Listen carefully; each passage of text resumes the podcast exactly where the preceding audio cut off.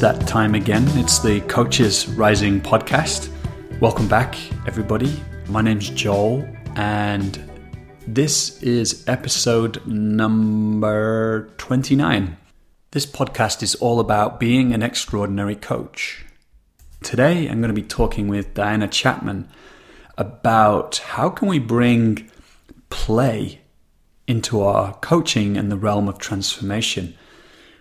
That's something that I could do with sometimes. You know, this transformational work can get a little serious. So Diane is super playful and she really demonstrates how we can playfully and lovingly work with the parts of us that emerge sometimes and take us over in ways that don't have a positive impact on others. My family could attest to that. They could name several of the parts that that come out in response to being in the family home.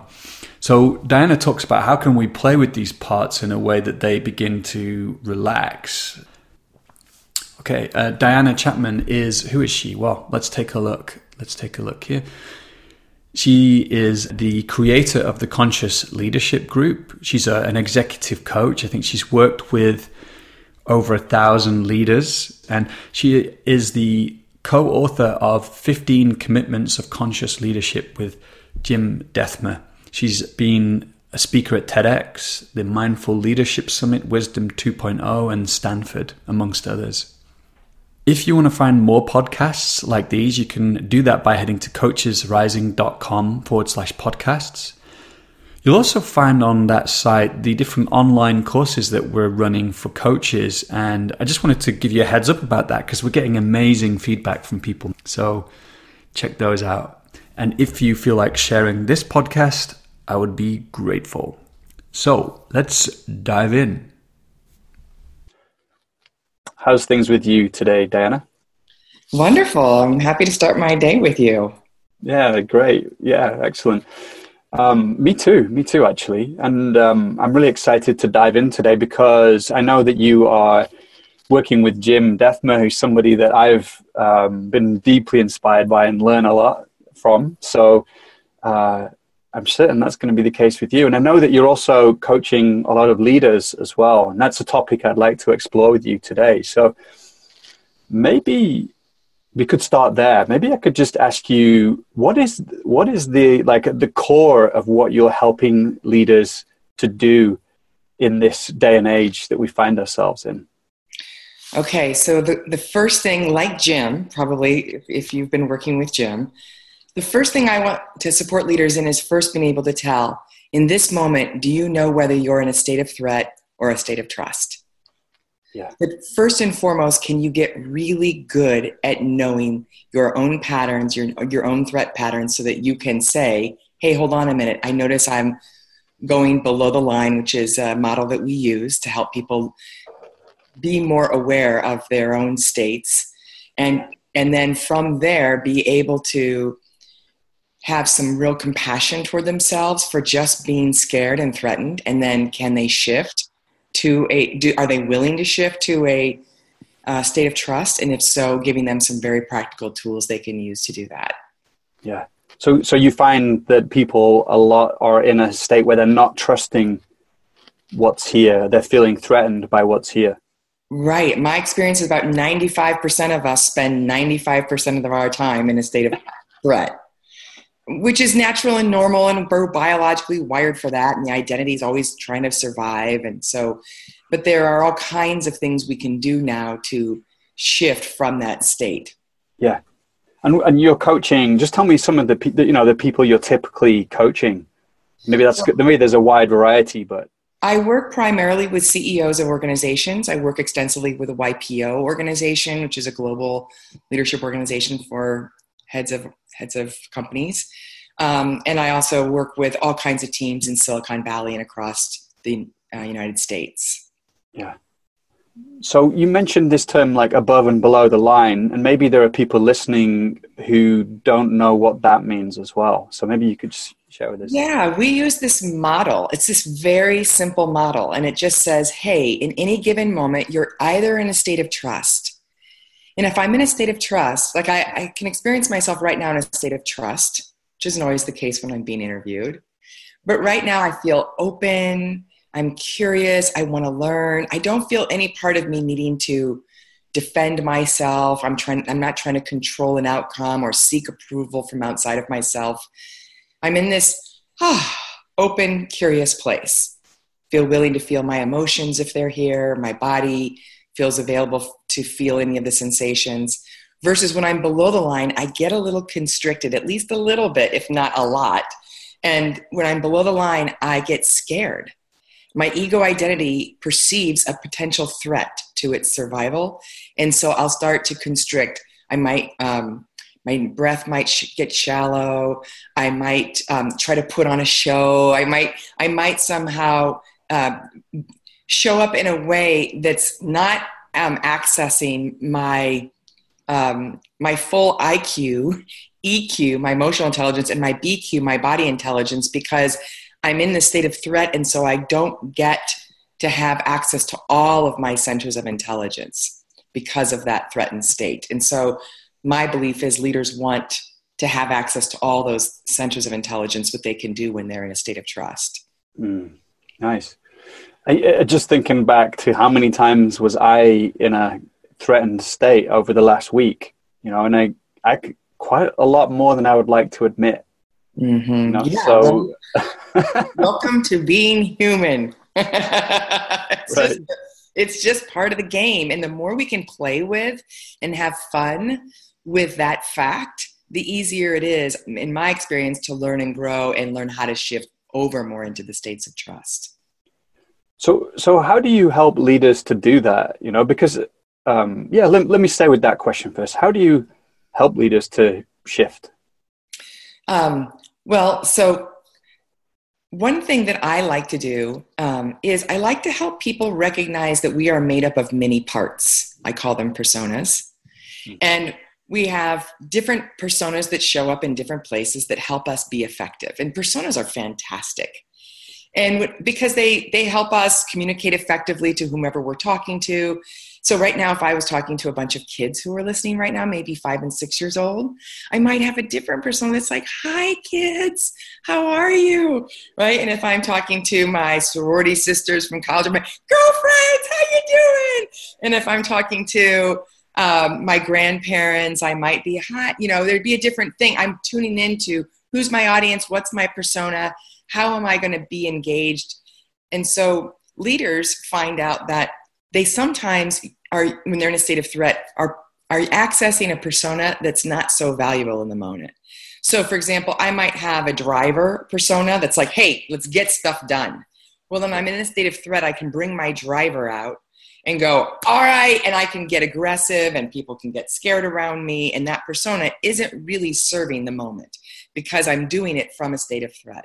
So, one of my favorite things to do is help leaders identify the various personas that they have, and especially those ones that they get reactive with, to learn how to make those bigger so that they learn to play the persona so the persona doesn't play them. Nice, nice.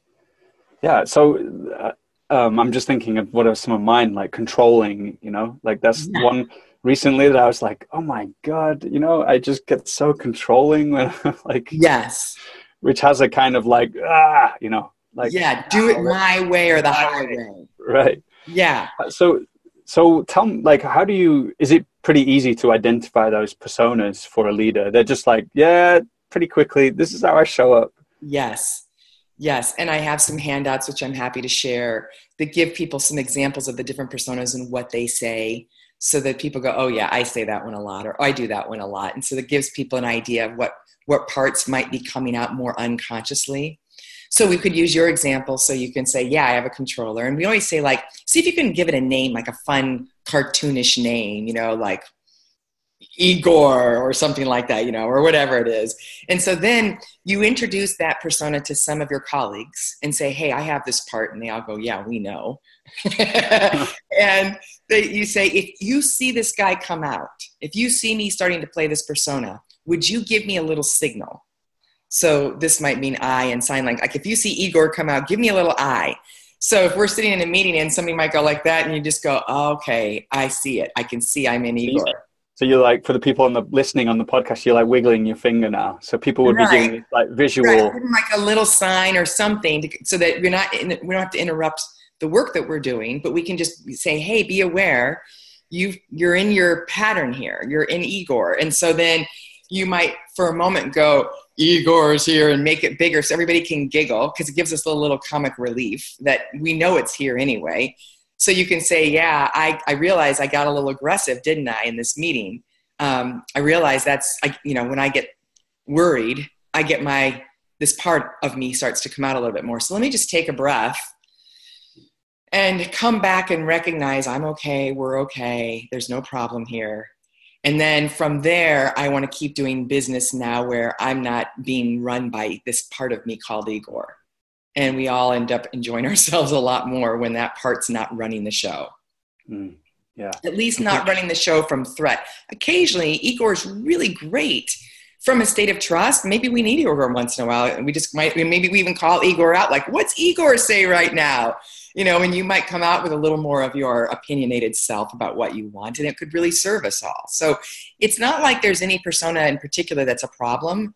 We want to keep all of them because they all have, in certain situations, really great value, and they have we have each persona has a gift or a superpower. So we don't want to get rid of any of them, but we want to learn how to play them and have fun with them, and they're here anyway. So let's make sure we're aware of that.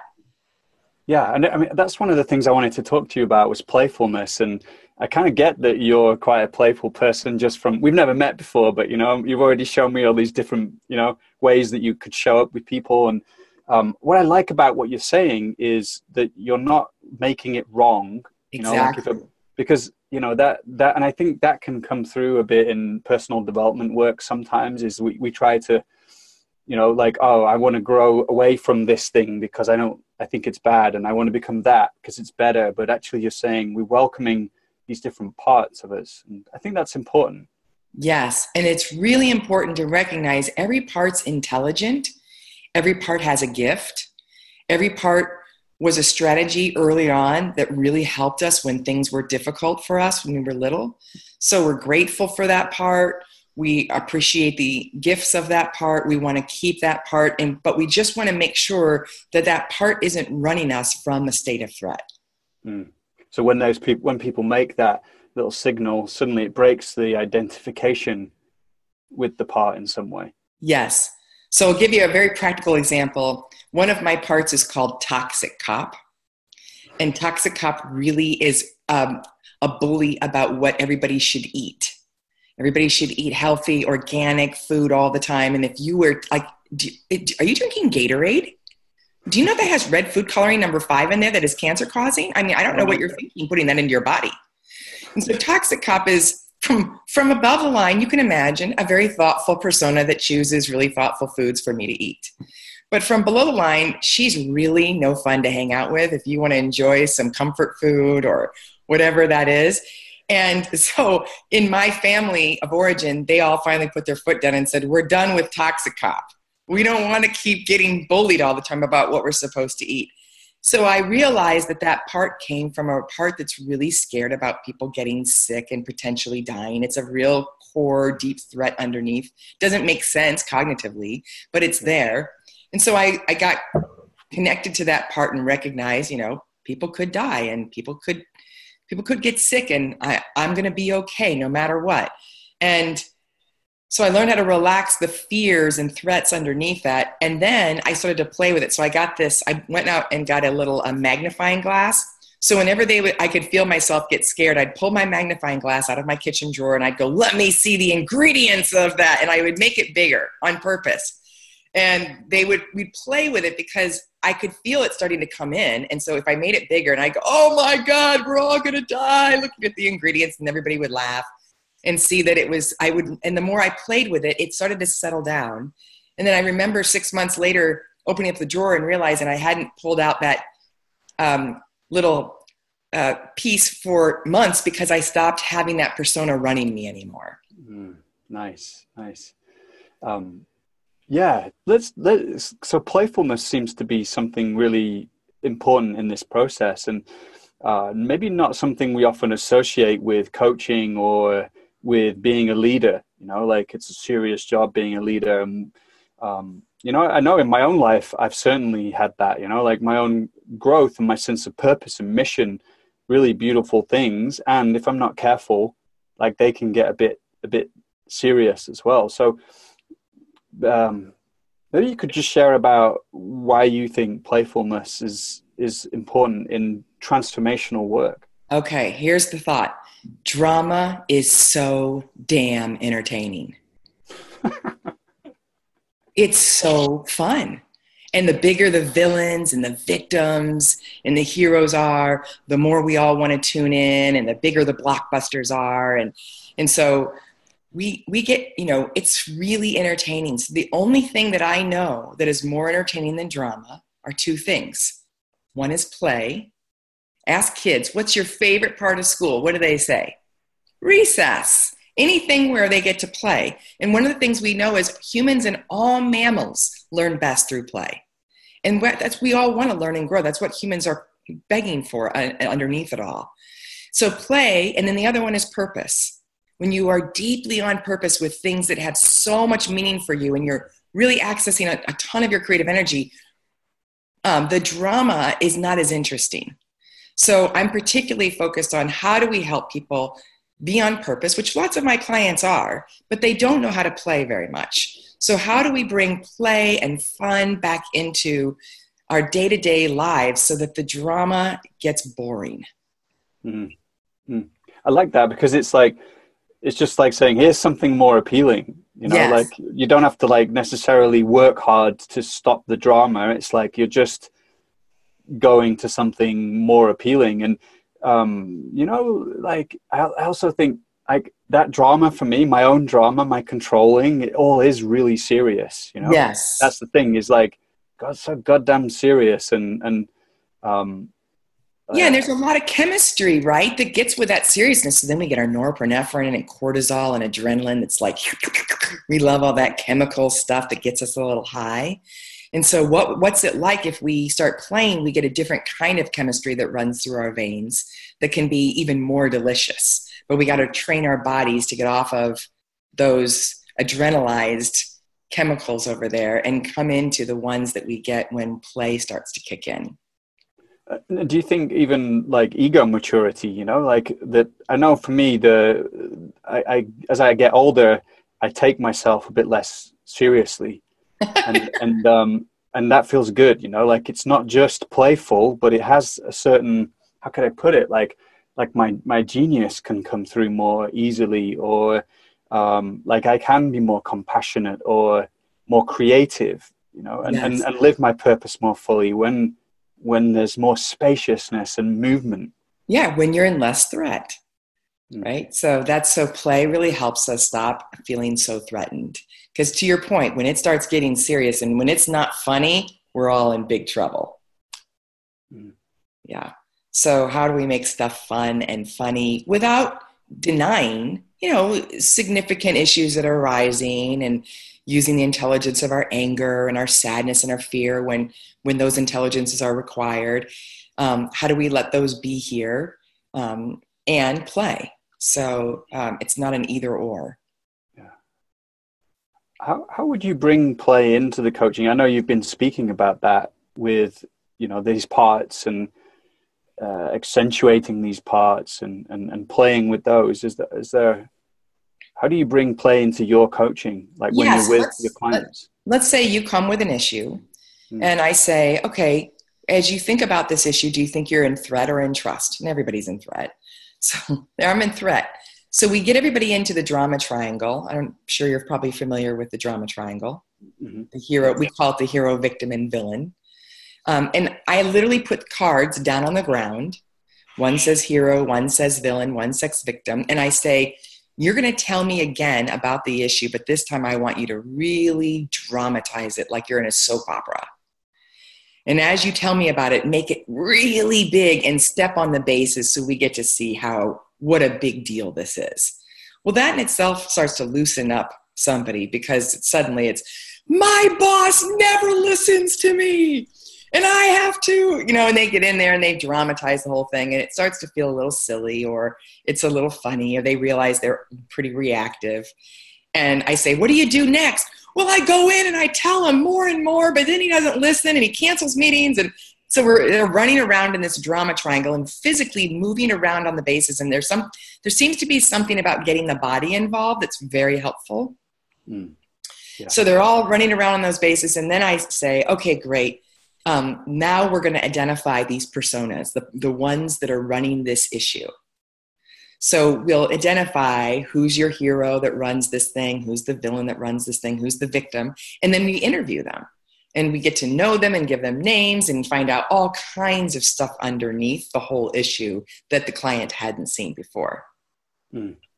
And very playfully interview. So we have them take on the character and the voice and the, have them stand up. And I, I call them by the name of the persona as I ask them questions and they get a lot of awareness and insight that they couldn't see before.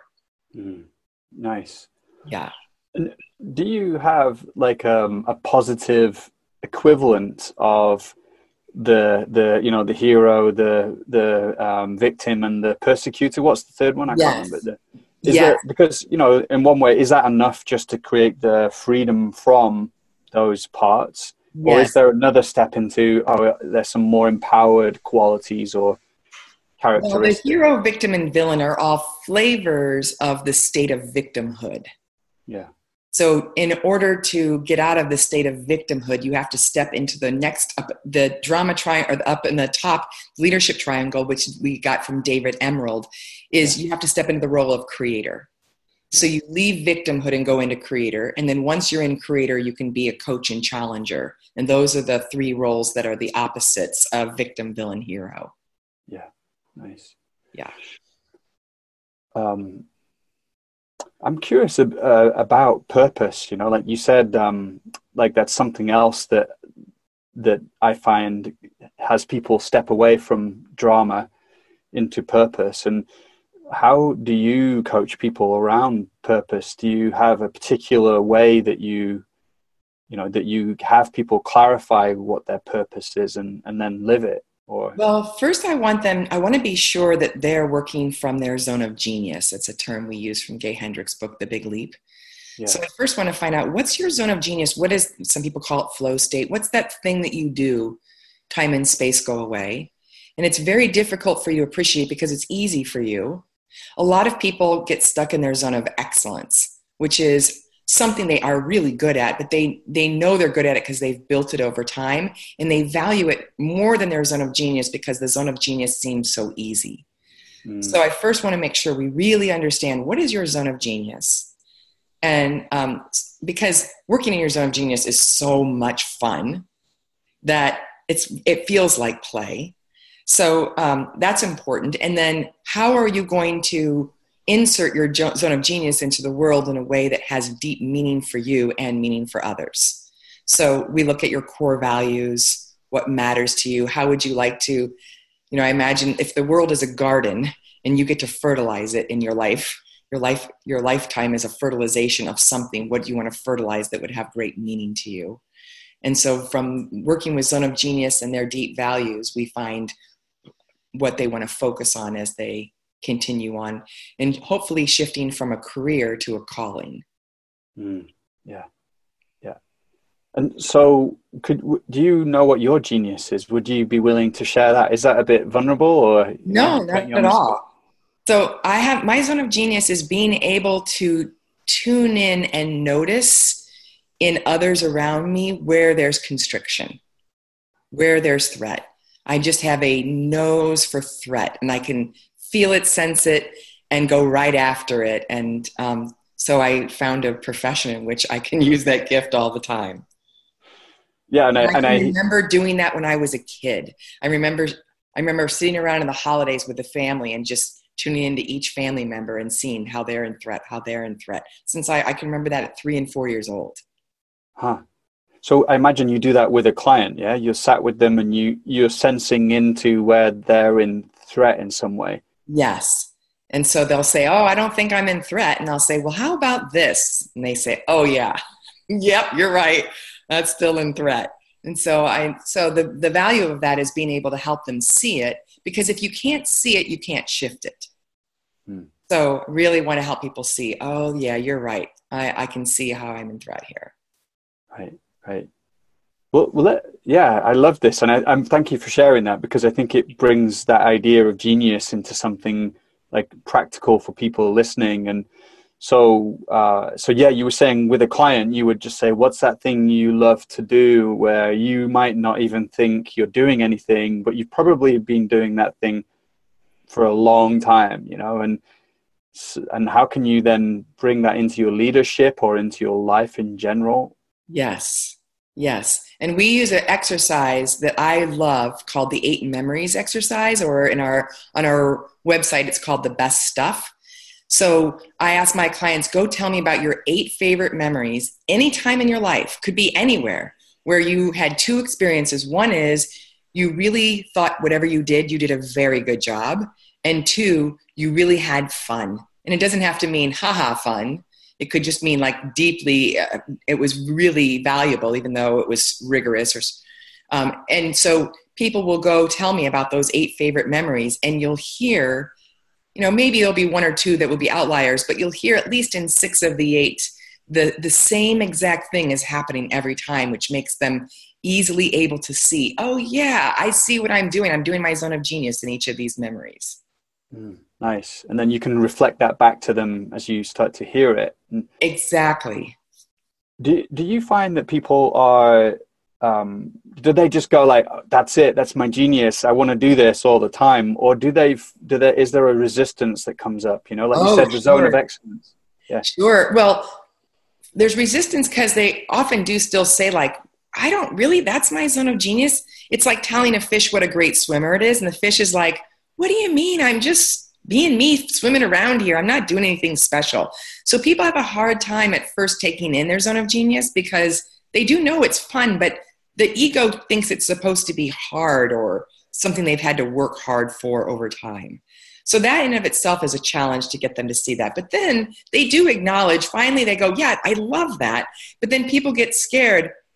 Wait a minute. How am i going to make a living doing that all the time I know how to make a living doing my zones of excellence, but I don't know about this. Or will people let me stay in my role if I do more of my zone of genius? And so there usually is a threat somewhere to their quote success. Mm. But for those who do get their lives in alignment, they're ecstatic at how, how happy they are. Mm.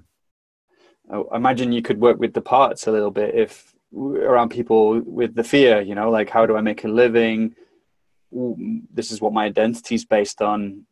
Am i allowed to do that that genius thing? Like that's just too easy or something.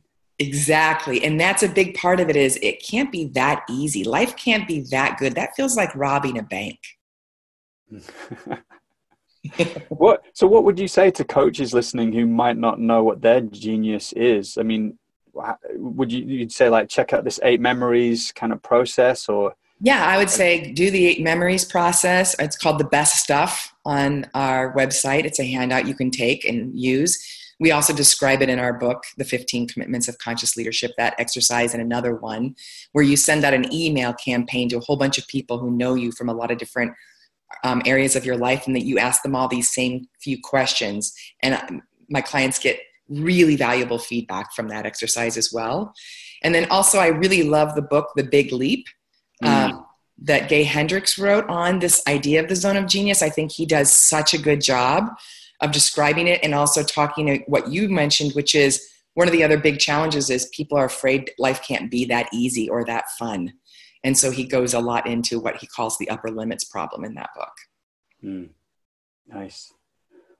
What what's exciting you most in your coaching at the moment? Like what what's the edge of your coaching? I, I ask that because I know for me, you know, coaching is something that it's not just a job, you know, like it's a calling and it's it's work with a capital W and there's it's like an an ongoing life journey. And so I wonder for you like what might be at the edge or the you know the leading edge of your coaching that you're exploring in your work. Well, I, it is around play, mm. and it is around this idea of um, how do we, let's say we've built a business as an organization of us, how do we learn to play, which I think has been, you know, most of us went to schools where everybody has to sit up straight, stand in line, no more messing around, and play got taught out of us. Um, except for these little moments on, you know, where you could go have it at the recess. But otherwise, you, life stopped being playful. So having helping cultural groups learn how to play together again is one of my deep passions. And how do we play at work? And in ways that don't distract us so much from our work, but can be incorporated into our work. Um, and so that's one of the things I'm really interested in. And I'm just always shocked that people are like, what does it look like?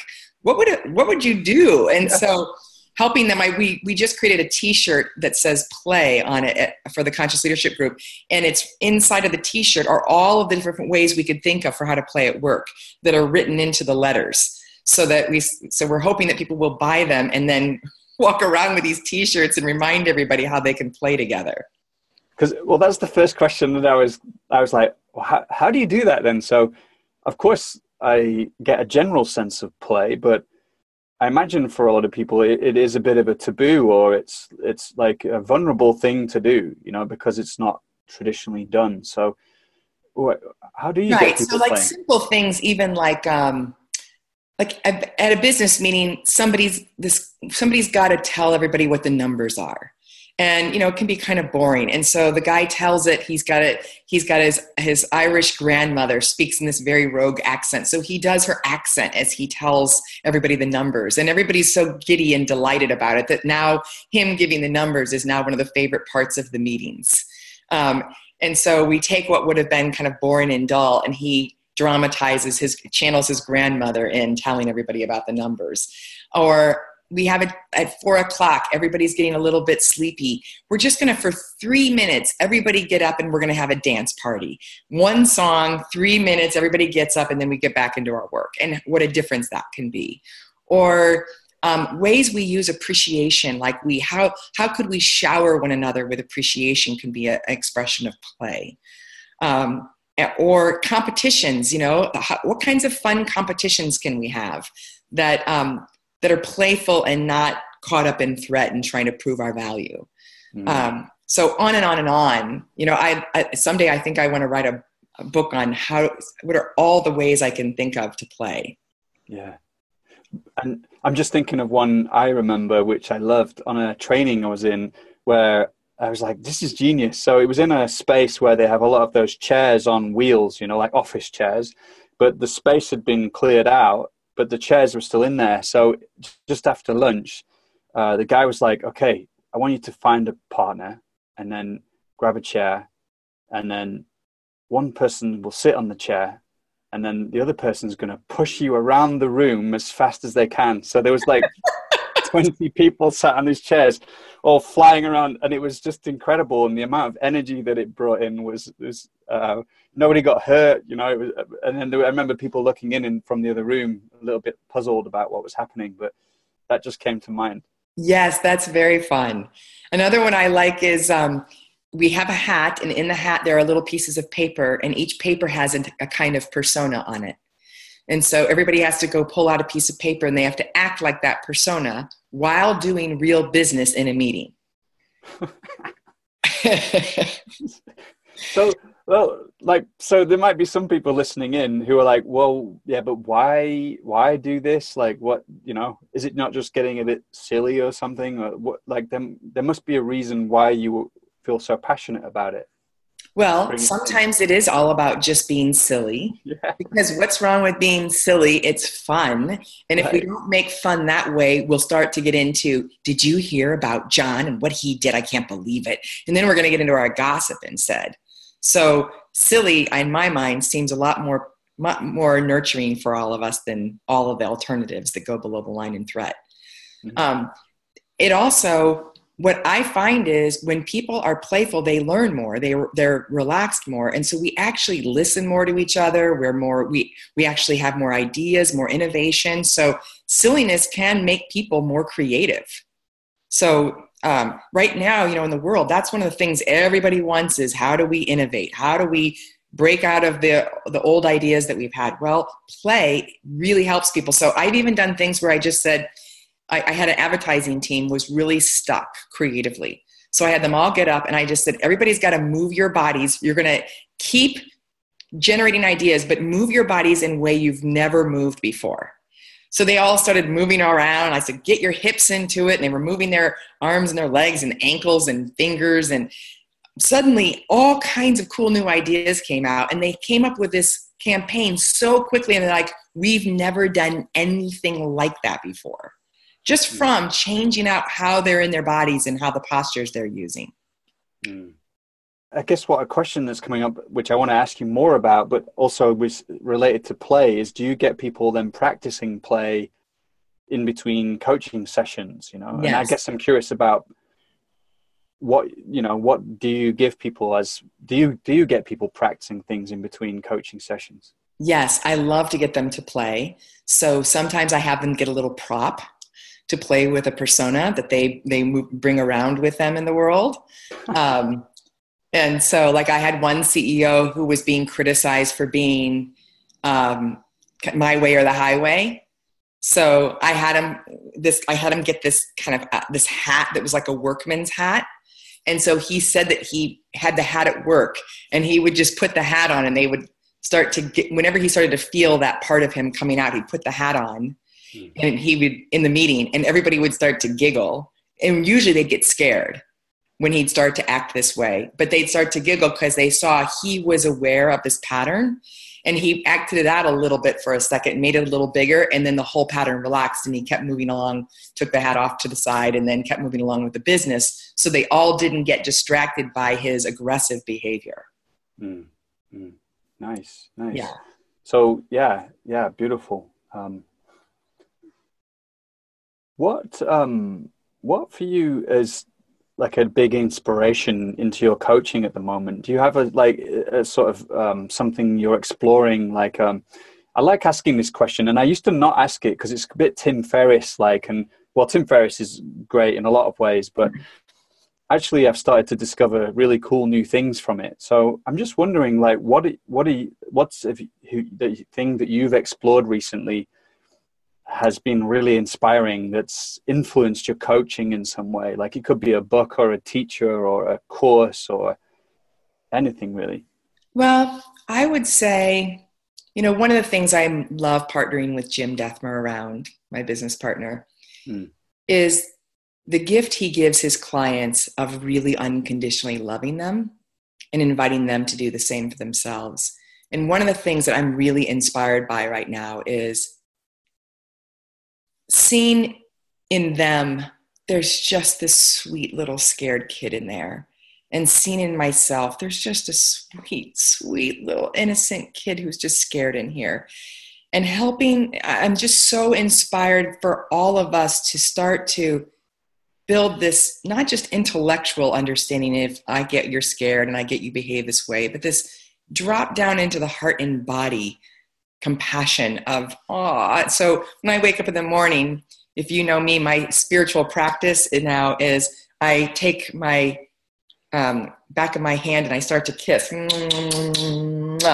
And just to give myself, just to start the day with some compassion for this stuff being human, it's challenging stuff and it's scary a lot of the time. And can I just give myself so much compassion and give others the same? And and what I'm noticing is drama is changing in the cultures I work with when people are learning to take on that skill, especially taking it from an intellectual concept, which a lot of people have because of the mindfulness movements, but really dropping it down into a direct experience of, of opening one's heart to people themselves in threat. Mm, yeah. Yeah, I think it's something um, that I also see in so many of my clients and myself too. Yeah, I don't want to keep myself excluded from that, but I work with a lot of CEOs. I work with some executives in quite, um, you know, with traditional environments where there's a high pressure. But once you get in the coaching room and then you start to have this real conversation, people are just like you shared there. You know, people are feeling threatened and they're feeling vulnerable, and there's these parts in there that are are, are afraid or you know that have been very instrumental in the way they became successful but they're not quite working and now they you know they don't know what to do and so so much of that work is about just having people come into uh, self-acceptance and a, and a deep compassion for who yeah. they are Yeah, and like just so much, like take the time to just oh, wrap our arms around these parts, you know, metaphorically, and just give them a little time sitting on our laps and loving them up, you know, goes a long way. and paradoxically um, you know often people come into coaching because they want something but i think often that the thing they want is they want that because then they think that they will feel good when they're there and they're actually trying to get away from just doing what we're talking about which is just meeting and accepting these parts Yeah. so Yeah, I I totally agree with you. So I've been slowing down. I think one thing I'm inspired by is slowing down my coaching and putting more time and attention on that. mm, yeah is there anything you want to share as we just start to you know bring this conversation to a close like is there anything you'd like Um, to share I would just say, you know, I'm I'm I am really passionate about the coaching industry in general, finding more ways to play with our clients to inspire play. And I wonder about how we might all collaborate with what we each individually know about how our clients and our and their cultures are playing. Um, that interests me. So if that's something that you anybody listening has got experience with, I would love to have them reach out and let me know what they're learning. I, I, I really think that um, if we're going to change the game out there, we got to find a new game to play that's more interesting and fun. And I think play can be that. Mm. I just thought of Michael Bungay Stanier, who I don't know if you know his work, but it just reminded me. Um, yeah, he's a. I have a podcast of his, but he's also really playful. He wears these bright shirts, and you know, he's just a he's just a entertaining guy to listen to. But he's also like he was like one of the things he said was like the coaching industry is just sometimes really serious. Yes, it's it's uh, serious is boring to me. I, I don't know. It just that. I just yeah. I want to make. I want to lighten things up, and so I'm I'm gonna fi- learn out more about his work since I don't know him.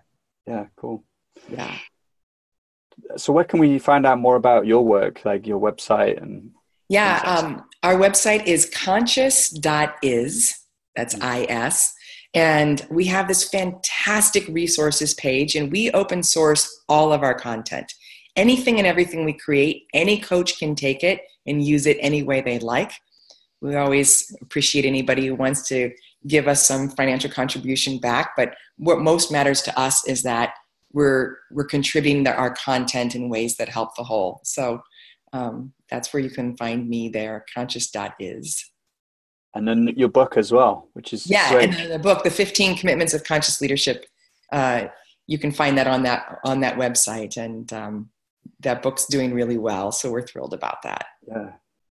Well, I just want to say thanks for today. I also had a lot of fun today. I felt that playful energy in our conversation.